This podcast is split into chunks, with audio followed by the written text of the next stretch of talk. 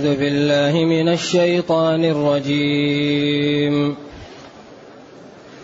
إن الله لا يغفر أن يشرك به ويغفر ما دون ذلك لمن يشاء.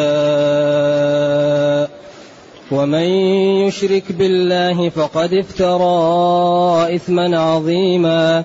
ألم تر إلى الذين يزكون أنفسهم بل الله يزكي من يشاء ولا يظلمون فتيلا. انظر كيف يفترون على الله الكذب وكفى به إثما مبينا. ألم تر إلى الذين أوتوا نصيبا من الكتاب يؤمنون بالجبت والطاغوت ويقولون ويقولون للذين كفروا هؤلاء أهدى من الذين آمنوا سبيلا. أولئك الذين لعنهم الله ومن يلعن الله فلن تجد له نصيرا. أم لهم نصيب من الملك فإذا لا يؤتون الناس نقيرا أم يحسدون الناس على ما آتاهم الله من فضله فقد آتينا آل إبراهيم الكتاب والحكمة وآتيناهم وآتيناهم ملكا عظيما فمنهم من آمن به ومنهم من صد عنه وكفى بجهنم سعيرا. الحمد لله. الحمد لله الذي أنزل إلينا أشمل الكتاب وأرسل إلينا أفضل الرسل وجعلنا خير أمة أخرجت للناس. فله الحمد وله الشكر على هذه النعم العظيمة والآلاء الجسيمة. والصلاة والسلام على خير خلق الله وعلى آله وأصحابه ومن اهتدى بهداه. أما بعد فإن الله تعالى يبين في هذه الآيات خطورة الشرك. ويبين النماذج التي اشركت وانحرفت كيف حصل لها ذلك. وكما قلنا إن هذا الكتاب جاء ليجهز الناس للسعادة. هذا الكتاب جاء لسعادة البشر. لذلك أغلب ما يتكلم عنه السعادة وأسبابها والشقاوة وأسبابها وضرب الأمثال والإتيان بالحجج والبراهين والأدلة على صدق ما أخبر به من سعادة من استقام وأخبر وصدق من أخبر بشقاوته لمن لم يستقم. وهذا يتكرر. اذا هذا الكتاب كأنه يقول لنا أيها الناس الرحيل الرحيل الرحيل. يقول واحد أين الذهاب؟ الذهاب إلى الجنة والذهاب إلى جهنم. وطريق الجنة كذا وكذا وكذا. وطريق جهنم كذا وكذا. وتأتي الأدلة على ذلك بجمال التشريع. بالتخويف من النار. بالترغيب في الجنة بالتخويف من يوم القيامة بالإخبار بصدق الأنبياء وأنهم معصومون فيما يبلغون عن الله وهذا يتكرر يتكرر. إذا ينبغي الحقي لنا أن نستفيد من هذا الكتاب وأن نستفيد من قبل أن يفوت علينا الأوان لأن العمر قليل والوقت قصير. والسفر شاق ولا زاد إلا في الدنيا. وهذا القرآن يبين لك كيف يكون الزاد كيف يكون الإنقاذ كيف يكون الإنسان كيف تكون النجاة. لذلك الآيات كلها أغلب الآيات هي في هذا الجانب. أول الآيات اللي أمسي فكيف إذا جئنا من كل أمة بشهيد؟ كيف يكون الموقف؟ يوم القيامة الأمم تشهد عليها رسلها وأمة محمد تشهد للأمم ومحمد صلى الله عليه وسلم يشهد للجميع. ونبينا يبكي لشدة الهول ولشدة الموقف ويبكي أيضا لما أعطاه الله. ثم يبين يا أيها الذين آمنوا لا تقربوا الصلاة وأنتم سكارى. لأن من أقوى ما يقوي الدين الصلاة. فنهى عن السكر ونهى عن قربانها وهو سكران. وبعدين نهى عن قربان الصلاة وجنب. وهذا يلزمنا أن نعرف مبطلات الصلاة وواجباتها وسننها وأندابها. والجنب الجنابة ما هي؟ وما الماء الذي ترفع به الجنابة؟ وبما تكون الجنابة؟ يعني أمور تحتاج إلى وقت إلى أن تتعلم. ثم يعني طمأن المسلمين وقال الله أعلم بأعدائكم. ثم قال جل وعلا. يا أيها الذين أوتوا الكتاب آمنوا بما نزلنا مصدقا لما معكم من قبل أن نطمس وجوها. وهذا غاية التخويف والتهديد. قال العلماء آمن عبد الله بن سلام وجماعة معه وكان ذلك السبب. لذلك أن نهلكوا وفينا الصالحون. قال نعم. إذا كثر الخبث واتقوا فتنة. ثم بعد ذلك قال إن الله لا يغفر أن يشرك به ويغفر ما دون ذلك لمن يشاء. إذا هذا حكم نهائي لم ينسخ وهو آخر شيء. وكل الفرق إما عندها إفراط أو تفريط. أما الفرقة الوسط هم أهل السنة والجماعة. هم الجماعة الذين اتبعوا ما كان عليه النبي صلى الله عليه وسلم وأصحابه. وكل ناس يدعوا هذا لكن الذي هذا هو اللي يمشي مع ظواهر النصوص. يمشي مع الكتاب ويمشي مع السنة. وإذا قيل له تعال إلى الكتاب والسنة يقول حاضر حاضر. ما يقول لا. ولذلك أي متقي أي إنسان على الجادة إذا قيل له تعال إلى الكتاب والسنة ما لا يقول؟ يقول سمعا وطاعة.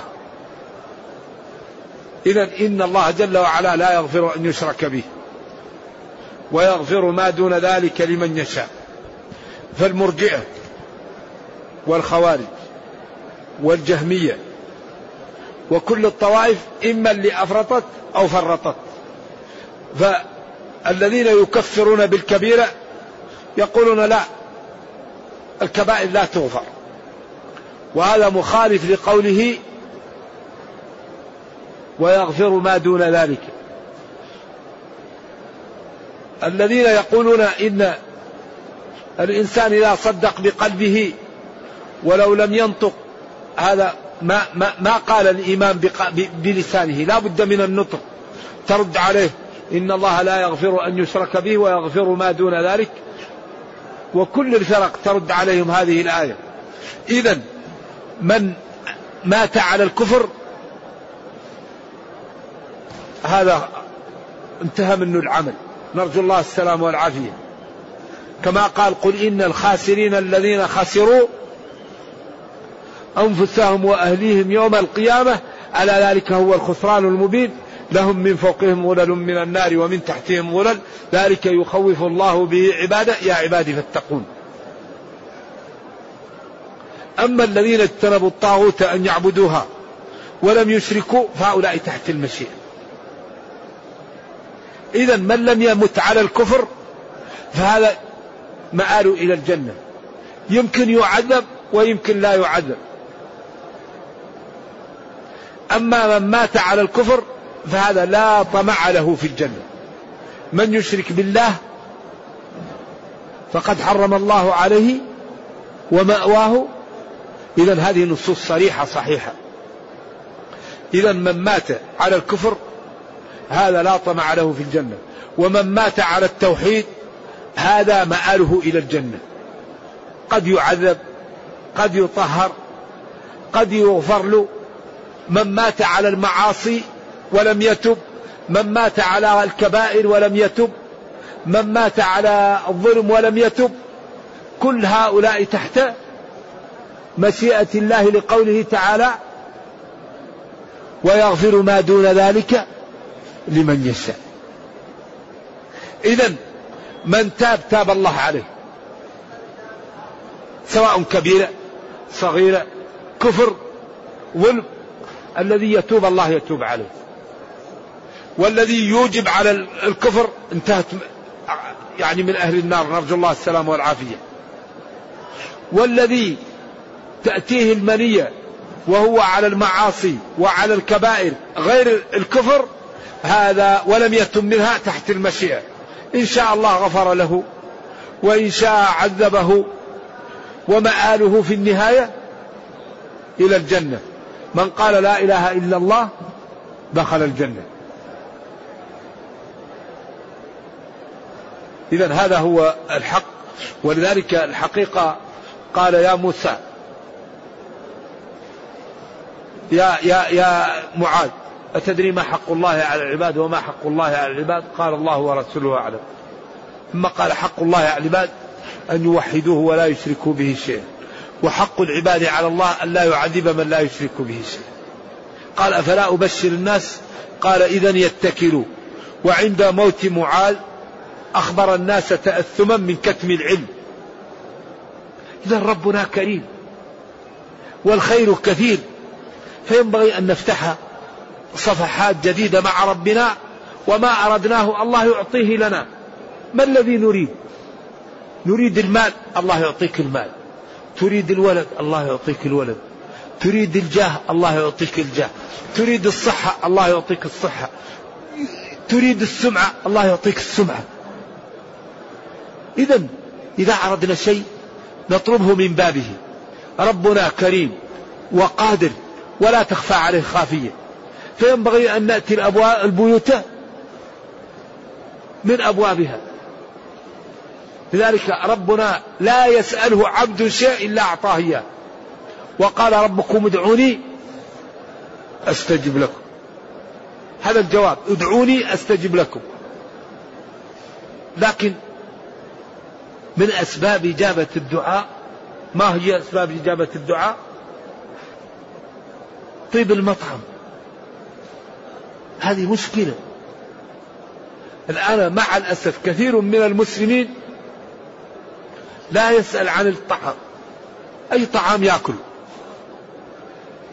وبعدين إذا كان الطعام نجس ونبت اللحم من النجاسة وقوي الجسم على النجاسة يقسى القلب يقسو القلب. فإذا قسى القلب لا يخاف العبد من الله. فإذا لم يخاف العبد من الله لا يحضر الجماعة لا يترك الغيبة لا يترك الربا لا يبر بوالديه يؤذي جيرانه لا يهتم بأولاده. إذا هي الأمور تتابع. أهم شيء أن الإنسان لا يأكل حرام. إذا لم يأكل حرام يكون قلبه لين فيخاف. فإذا دعا ربه استجاب له. أطب مطعمك. تستجب دعوته. مع الأسف أن كثير من المسلمين لا يبحث عن الحلال. وأكل الحلال هذا ينور القلب. يفهم الإنسان. يبارك له. الحرام يمحق ويحرق. ولذلك الذين يتعاملون الآن بالربا تعرف مثل ماذا؟ مثل الإنسان اللي يشرب السم. يأخذ سم ويشربه. أو يحقن جسمه إبر السم. شبيه الربا بالسم. السم قد يقتلك بعد ساعة بعد شهر بعد سنة. لكن في النهاية يفسد دمك ويفسد جسمك ويقتلك كذلك الربا يفسد. يفسد المال. يفسد بركة الحياة. يوم القيامة صاحبه لا يعلم ما لا يكون. لذلك قال العلماء لم يعصى الله بمعصية أكبر بعد الشرك أكبر من الربا. ما في معصية بعد الشرك أكبر من الربا. وقال العلماء كل ذنب عليه عقوبة. الربا ما جعل عليه عقوبة في الدنيا. قال فإن لم تفعلوا فأذنوا بحرب.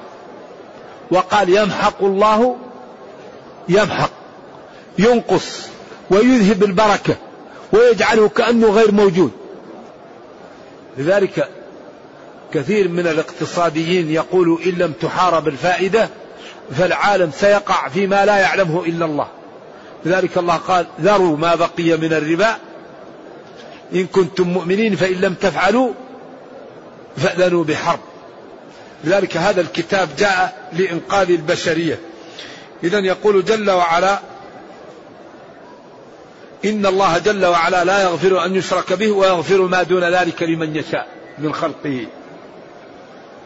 ومن يشرك بالله فقد افترى إثما عظيما. الذي يشرك بربه فقد كذب واقترف ذنبا عظيما. والشرك أحيانا يكون في الخوف في المحبة. إنسان يخاف من غير الله في أمور لا يقدر عليها إلا الله هذا شرك الخوف ما يجوز.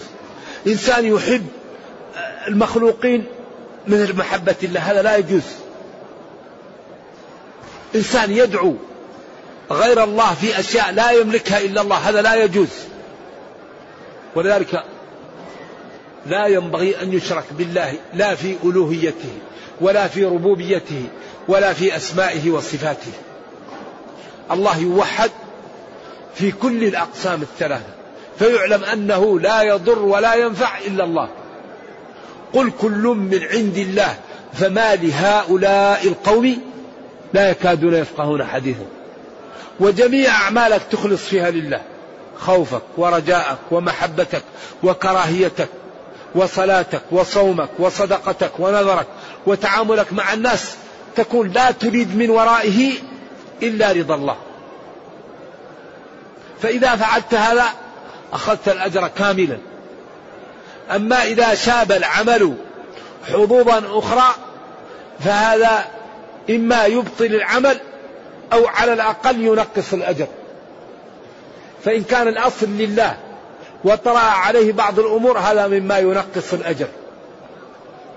فلذلك إذا علم العبد أن الخلق لا يقدرون على النفع ولا يقدرون على الضر وأن النافع الضار القادر هو الله عند ذلك أصبح التعامل وأصبح العبادة والإخلاص والنية لله. ولذا هذه الأمور تحتاج من العبد إلى مكابدة ليخلصها. الصحابة سبقوا الناس بالإخلاص سبقوا الناس بمكابدة الطاعة. الصحابة كانوا يكابدون. يقرأ الواحد الآيات من القرآن يذهب للسوق ليطبق. يقرأ قل للمؤمنين يغضوا من أبصارهم يروح للسوق ويغض بصره يقرأ وأنفقوا مما رزقناكم يجمع مال ويروح يتصدق. لذلك كان الواحد منهم إذا تعلم آيات جلس بها حتى إيش؟ حتى يعمل بها. قال فتعلمنا العلم والعمل جميعا. لذلك أحدهم يجلس على البقرة كم سنة؟ بن عمر جلس كم سنة؟ ثمان سنين على سورة البقرة. وأبوها 12 سنة عمر. 12 سنة على سورة البقرة. أحدنا يقرأها في ساعة. لكن إذا جاء الأمر اعبدوا ربكم يمارس العبادة. يكف عن المعاصي. لذلك هذا الذي جعلهم في مدة وجيزة يوصل بالإسلام إلى الصين وإلى الأندلس وإلى شبه جزيرة البلقان وإلى وراء الحبشة في أقل من خمسين سنة. مدة وجيزة. نشروا العالم في العالم الإسلام بسلوكهم وبممارستهم. ولذلك نحن في هذا العصر الذي أصبحت الكرة الأرضية كالقرية أحسن ما ننشر به الإسلام هو ما لا السلوك الحسن هو الاستقامة. نستقيم. استقم كما أمرت. ننظر نظرة المسلم. نمشي مشية المسلم. ننام نوم المسلم. نبيع بيع المسلم. نسلم سلام المسلم. نسافر سفر المسلم. نلبس لباس المسلم. نصلي صلاة المسلم. فإذا لبسنا الدين كل من حولنا يتأثر بنا. إذا لبس المسلم الدين وعمل به كل من حولك يتأثر به الولد والزوجة والأب والعمة والخال والأصدقاء والجيران وتبقى تدر على الأمة الخير ليل ونهار. لكن هذا لا يمكن يكون إلا بالمكابدة لأن ممارسة الدين يبقى لها مكابدة. والذين جاهدوا والذين جاهدوا فينا. تجاهد البصر تجاهد اللسان تجاهد القلب. تنزع من نفسك مالك لتنفق به على الفقراء. تنزع من نفسك الغضب وترضى على إخوانك وتقول اللهم اغفر لإخواني اللهم سامحهم. تنزع من نفسك النوم وتروح تساعد المرضى وتساعد الضعاف. وتقوم وتصلح ذات البين بعدين ينمو جذع الإيمان في القلب فتكون من عباد الله الصالحين فتتحقق منك العدوى. لأنك إذا تشبعت بالدين كل ما لامسك واحد سرى فيه الإيمان. لأن الإنسان إذا تشبع بالإيمان كل من يعامله يسري فيه الإيمان. الصحابة كانوا يتكلموا قليل لكن يعملون كثير. يصلوا يصوموا يذكر الله يحصنوا الثغور. الكلام قليل لكن العمل كثير. نحن الآن الكلام كثير لكن العمل قليل. لذلك الثمرة والفائدة قليلة. إذا الدين ينتشر بالممارسة. نمارس الدين في البيت في المكتب في الشارع في السفر. أي واحد تعامله أهلا. السلام عليكم. الإسلام قال لنا ألا أدلكم على شيء إن فعلتموه تحاببتم ألا فافشوا السلام بينكم. أنت جاري أسلم عليك. كيف حالك؟ أي خدمة؟ ما زال جبريل يوصيني بالجار حتى ظننت أنه سيورثه. يا أبي حقك كبير. أي شيء تأمر؟ يا أمي. يعني الإنسان دائما يكون حياته كلها دعوة. ويبين للناس الدين في, في, في سلوكه وفي حياته. وبعدين هذه طريق سلامة محققة. إذا كان الإنسان يعمل بالدين ما يقدر يقال لك أنت إرهابي تعمل بالدين. أنت متطرف تصلي في الصف الأول. أنت تبر بجيرانك وتكرم والديك. لذلك طريق العمل طريق سلامة محققة. وهذا الذي نشر به الصحابة الدين في مدة وجيزة. مدة وجيزة. الصحابة نشروا الإسلام. ولما استنجد ملك الفرس بملك الصين قال له أعطيني صفات هؤلاء القوم. قال له هؤلاء يحبون الموت أكثر من الحياة. الواحد منهم أمنيته أن يموت. وفي الليل رهبان وفي النهار فرسان. ولا تفرق بين الرئيس والمرؤوس. وإذا فتحوا بلدا أعطوا قسموا المال على الفقراء. كتب له أعطيهم ما سألوك. هؤلاء لا طاقة لأحد من أهل الأرض بهم. أعطيهم ما سألوك. يعني يريد الصلح يريد أي شيء أعطيهم ما سألوك. هؤلاء لا طاقة لأحد من أهل الأرض بهم. إذا نحن أكبر شيء يهزمنا أعداءنا به هو المخالفة هي المعاصي. أكبر نكاية بالمسلمين انحرافهم عن الدين. أكبر سبب للهزيمة المعاصي. لأن المسلمين إذا استقاموا الله ينصرهم. لكن إذا لم يستقيموا ما ينتصر إذا نريد ربنا ينصرنا نمتثل أوامره ونجتنب نواهيه. نريد ربنا ينصرنا نقوم بالأسباب على ضوء الكتاب والسنة. لذلك مشكلتنا أننا لم نمتثل ولم نكف. إذا الأمة المسلمة تعيش أخطاء سببت لها هذا الضعف وهذا التفرق وهذا التشرذم.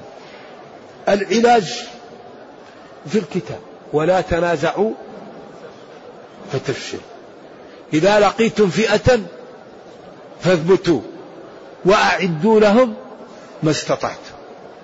وربنا يقول فليحذر الذين يخالفون عن أمره أن تصيبهم فتنة. وأي فتنة أكبر من ضعف المسلمين؟ وأي فتنة أكبر من تسليط الأعداء على المسلمين؟ إذا العلاج في كتابنا. العلاج في سنة نبينا صلى الله عليه وسلم. ومن أكبر ما يقوينا أن نستقيم. إذا استقمنا الله يدمر أعداءنا. إذا استقمنا ربنا ينزل على أعدائنا الرياح والملائكة ويفعل بهم ما فعل يوم الخندق. يوم الخندق. لما قام المسلمون بالركنين اللذين يأتي بهما النصر الله تعالى أنزل النصر بشيء لم يكن في الحسبان. الركنان اللذان ينتصر بهم هم الاستقامة وامتثال أمر الله وإعداد ما نستطيع ولو عصى. إذا النصر يكون بركنين. الإعداد المعنوي وهو الاستقامة على الدين والإعداد الحسي وهو ما نستطيع من القوة نجمعه ولو عصى. فإذا عملنا هذا الله لازم ينصرنا لأن الله يقول ولا ينصرن الله ويقول ومن أصدق من الله حديثا قيلا. فيوم الخندق المسلمون قالوا هذا ما وعدنا الله ورسوله وصدق الله ورسوله وما زادهم إلا إيمانا وتسليما. وحفروا الخندق. الخندق هو أكبر سبب مادي. والتجأوا إلى الله وهذا أكبر سبب معنوي. أنزل الله الملائكة والرياح وهزم الأحزاب وامتن على المسلمين وقال يا أيها الذين آمنوا اذكروا نعمة الله عليكم إذ جاءتكم جنود فأرسلنا عليهم ريحا وجنودا لم تروا وقال ما لا قرار على هذا. جاءت الرياح وأصبحوا كل ما نصبوا خيمة. نسفت الريح. كل ما نصبوا قدر نسفته الريح. كل ما عقلوا جمل نسفت الريح عقاله وجاءت الملائكة وبثت في قلوبهم الرعب. وخرجوا مهزومين. وامتن الله على المسلمين. إذا من يهزم بالملائكة والرياح ينبغي أن يكون العمل على ما أراد منا. ينبغي أن نمتثل الأوامر ونجتنب النواهي ونقوم بالأسباب. والله تعالى يعزنا ويدمر أعداءنا. ونعلم أن أخطر ما نواجه المعاصي. عمر إذا مشى يشيع الجيش يقول لا أخاف عليكم إلا المعاصي. ما أخاف عليكم من العدو. ولما استشكل الصحابة ذلك يوم أحد وقالوا يا نبي الله هم يعبدون الأصنام ونحن نعبد الله كيف يغلبنا هؤلاء؟ قال قل هو من عندي أنفسكم. الرماة ليش يربحوا المكان؟ ولقد نصركم الله ببدر. الجملة حالية في حال ذلكم. ويوم حنين إذا أعجبتكم. إذا ينبغي الحقيقة أن نشيع هذه المعاني بيننا. وينبغي أن نتمثل ديننا. وأن نعلم أن الهزيمة الحقيقية هي في الانحراف عن الدين. وأن النصر الحقيقي هو تمثل الدين والعمل به والرفق. نرفق ونعمل بدين ونصبر. فإذا عملنا بديننا وصبرنا ربنا ينصرنا ويهزم أعداءنا. إذا يقول جل وعلا إن الله لا يغفر أن يشرك به والشرك يكون أنواع كثيرة. ولذلك إبليس هو دائما اللي جاء لآدم وحواء وقال سمياه عبد الحارث و ولا زال بهما. وقال لهم هل أدلكم على شجرة الخلد وملك لا يبلى فأكلا منها؟ وبعدين هذا إبليس مسلط علينا. ولما قال له ربه اخرج منها مذءوما مدحورا إبليس كان هو إبليس. قال أنظرني لأنه يعلم قيمة الوقت وما لا يفعل في الوقت. قال إنك من المنظرين قالوا فبعزتك لأغوينهم. وقال فلا اتينهم من بين أيديهم ومن خلفهم وعن أيمانهم وعن شمائلهم. فينبغي أن نحذر موارد الهلكه والعطب فهذا إبليس خرج أبانا من الجنة ولا زال به حتى سمى الولد عبد الحارث وفعل به وفعل بنا. إذا ينبغي والله يقول إن الشيطان لكم عدو فاتخذوا عدوا. وقال قل لعبادي يقولوا التي هي أحسن. فينبغي أن نحذر الشيطان. أكبر المشاكل تأتينا من الشيطان. ويغفر ما دون ذلك لمن يشاء. ومن يشرك بالله فقد افترى اكتسب وكذب وصار عنده إثما عظيما عياذا بالله. ثم بين قال ألم ترى إلى الذين يزكون أنفسهم؟ عاد الكلام إلى اليهود. ألم ترى يا نبي إلى الذين يزكون أنفسهم؟ يزكون أنفسهم. يعني هذا عيب. لا يزكي الإنسان نفسه. أنا أنا أنا. هذا يسمى الأنانية. أنا أنا أنا. ولذلك في بعض الناس يكون حصانا للدين وفيه بعض الناس يجعل الدين حصانا له. الذي يجعل نفسه حصانا للدين ما عنده مشكلة مع أحد. يريد المساجد تبنى والمسلمون يتعلمون والضعاف يعالجون والمرضى يعني يرفق بهم والمنحرفون يتوبون وما عنده مشكلة مع أحد. سواء كان في الصورة أم لم يكن في الصورة. والذي يركب الدين دائما تجده في كلامه الضمائر المرفوعة المتصلة والمنفصلة. أنا نحن قلت فعلت أمرت نهيت. طيب أنت تريد الدين أو تريد نفسك؟ إذا ينبغي للإنسان أن يكون هم الدين ما هم نفسه. لذلك قال ألم تر إلى الذين يزكون أنفسهم؟ اليهود قالوا نحن أبناء الله وأحباؤه. ألم تر إلى الذين يزكون أنفسهم؟ بل ذلك المسلم لا يزكي نفسه. وإذا عمل خيرا يقول هذا من لطف الله. إلا إذا ذكره من باب التحدث بالنعم يكون هذا شكر لله وهذا يتميز بالنية. لأن النبي صلى الله عليه وسلم قال والله إني لأتقاكم لله وأعلمكم به. لأنهم هم أرادوا أن يسبقوه. لكني أنام وأصلي وأفعل فمن رغب عن سنتي فليس مني. فأهل القدوة الحسنة يمكن يذكروا أشياء فعلوها من باب التحدث بالنعمة شكرا ومن باب أن يكونوا قدوة للخير. وهذا يتمايز بما لا النية. السجود شيء واحد.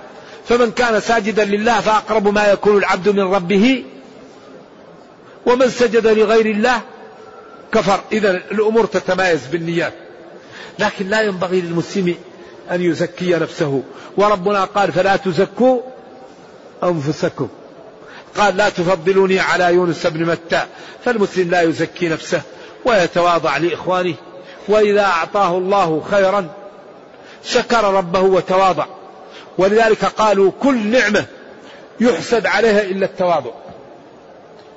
كل نعمة أعطاها الرب للعبد يحسده الناس عليها إلا التواضع. ما يحسدك حد أنك متواضع.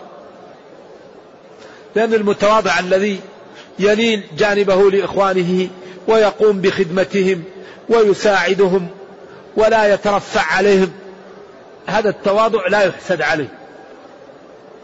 فلذلك كان النبي صلى الله عليه وسلم تدعيه الجارية ويدعيه الرجل ويأخذ بيده ويمشي مع الفقير ومع الضعيف وأي واحد دعاه يأتيه ويقضي له حاجته.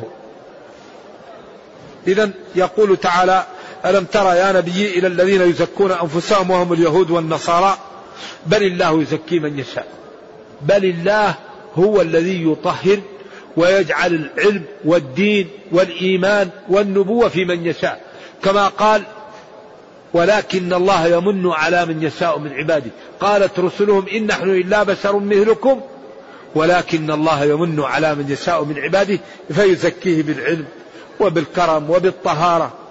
و وأنتم لا تملكون شيئا من ذلك ولا تزكوا أنفسكم ولا يظلمون فتيلا. هؤلاء الذين زكوا أنفسهم يعطى لهم حقهم لكن لا يظلمون. أو بل الله يزكي من يشاء ممن استقام ولا يظلم هذا فتيلا. إذا ولا يظلمون فتيلا للعلماء فيها قولان أن هؤلاء الذين يزكون أنفسهم ليسوا محلا للتزكية. وإنما الله هو الذي يزكي من يشاء ومن زكاه الله تعالى فاستقام يعطى حقه كاملا. أو أن هؤلاء الذين زكوا أنفسهم فعلوا عقوبة ولكنهم لا يظلمون وإنما يعطى لهم على قدر جريمتهم واضح؟ مفهوم؟ نعم. انظر لهم. كيف يفترون على الله الكذب بهذا؟ وكفى به أي بالله تعالى أو كفى بهذا الذنب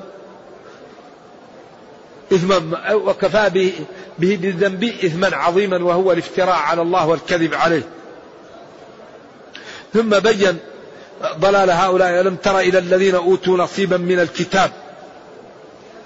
وهم اليهود يؤمنون بالجبت والطاغوت. الجبت قيل السحر وقيل الكهان وقيل الأوثان والطاغوت الشيطان.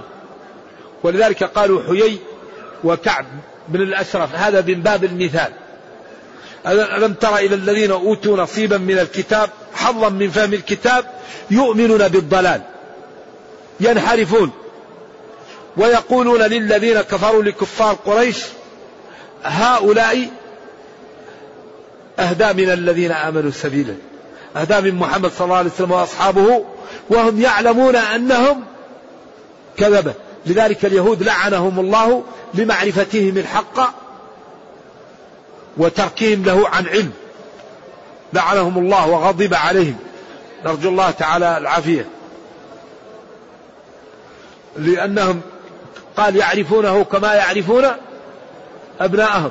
ولكنهم جاءوهم وقالوا لهم هل نحن على الحق؟ هم قال بل أنتم. قالوا أعطينا ما عندكم قال نحن نصل الرحم ونكسو الكعبة ونقري الضيف ونطعم الحجيج. قال أنتم والله على الحق أكثر منهم. قال انظر كيف يفترون على الله الكذب وكفى به إثما مبينا. ثم قال جل وعلا ألم تر إلى الذين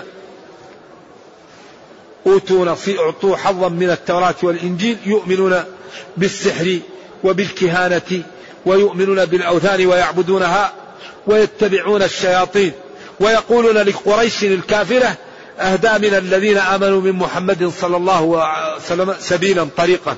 أولئك الذين هذه صفتهم لعنهم الله طردهم من رحمته. ومن يلعن الله ويطرده من رحمته فلن تجد له نصيرا. وهؤلاء الذين هذه حالتهم أيضا من نفوسهم الخساسة والدناءة. لو كان لهم نصيب من الملك ومن المقدرة فإذا لا يعطون الناس نقيرا. ولذلك من أبخل الناس من؟ اليهود. ولا يوجد داء أسوأ من البخل. لو كان لهم بل ألهم نصيب من الملك. فإذا لا يؤتون الناس نقيرا لا يعطون الناس شيئا أبدا بل يمنعون الحقوق ويحسدون الناس على ما آتاهم الله من فضله. محمد صلى الله عليه وسلم وصحابته والعرب يحسدونهم على أن الله تعالى جعل النبوة فيهم وأكرمهم بالفضل والشهامة والمروءة والشجاعة والتضحية لأجل دينهم. يحسدون محمدا والصحابة والعرب على ما أتاهم الله من فضله. وهذا لا ينبغي أن يكون فيهم فإن الله تعالى قد أعطى لأسلافهم من أبناء إبراهيم ومن أحفاده الكتاب والحكمة وآتيناهم ملكا عظيما فداود ويوسف وسليمان كانوا أصحاب ملك وأصحاب نبوة وهذا الأمر يعرفونه فلما يحسدون العرب ومحمدا صلى الله عليه وسلم وأصحابه على ما أعطاهم الله من الفضل. فمنهم من آمن به وهو عبد الله بن سلام على بعض التفاسير ومنهم من صد عنه وكفر به وكفى بجهنم سعيرا. كفى بجهنم عياذا بالله مسعرة لهؤلاء يدخلونها ويعذبون بها وهذا إخبار به ليبادر المنحرف بالتوبة وليستهد المجد في الطاعة ويستمر على الاستقامة. ونرجو الله جل وعلا أن يرينا الحق حقا ويرزقنا اتباعه وأن يرينا الباطل باطلا ويرزقنا اجتنابه وأن لا يجعل الأمر ملتبسا علينا فنضل. اللهم ربنا أتنا في الدنيا حسنة وفي الآخرة حسنة وقنا عذاب النار. سبحان ربك رب العزة عما يصفون وسلام على المرسلين والحمد لله رب العالمين والسلام عليكم ورحمة الله وبركاته.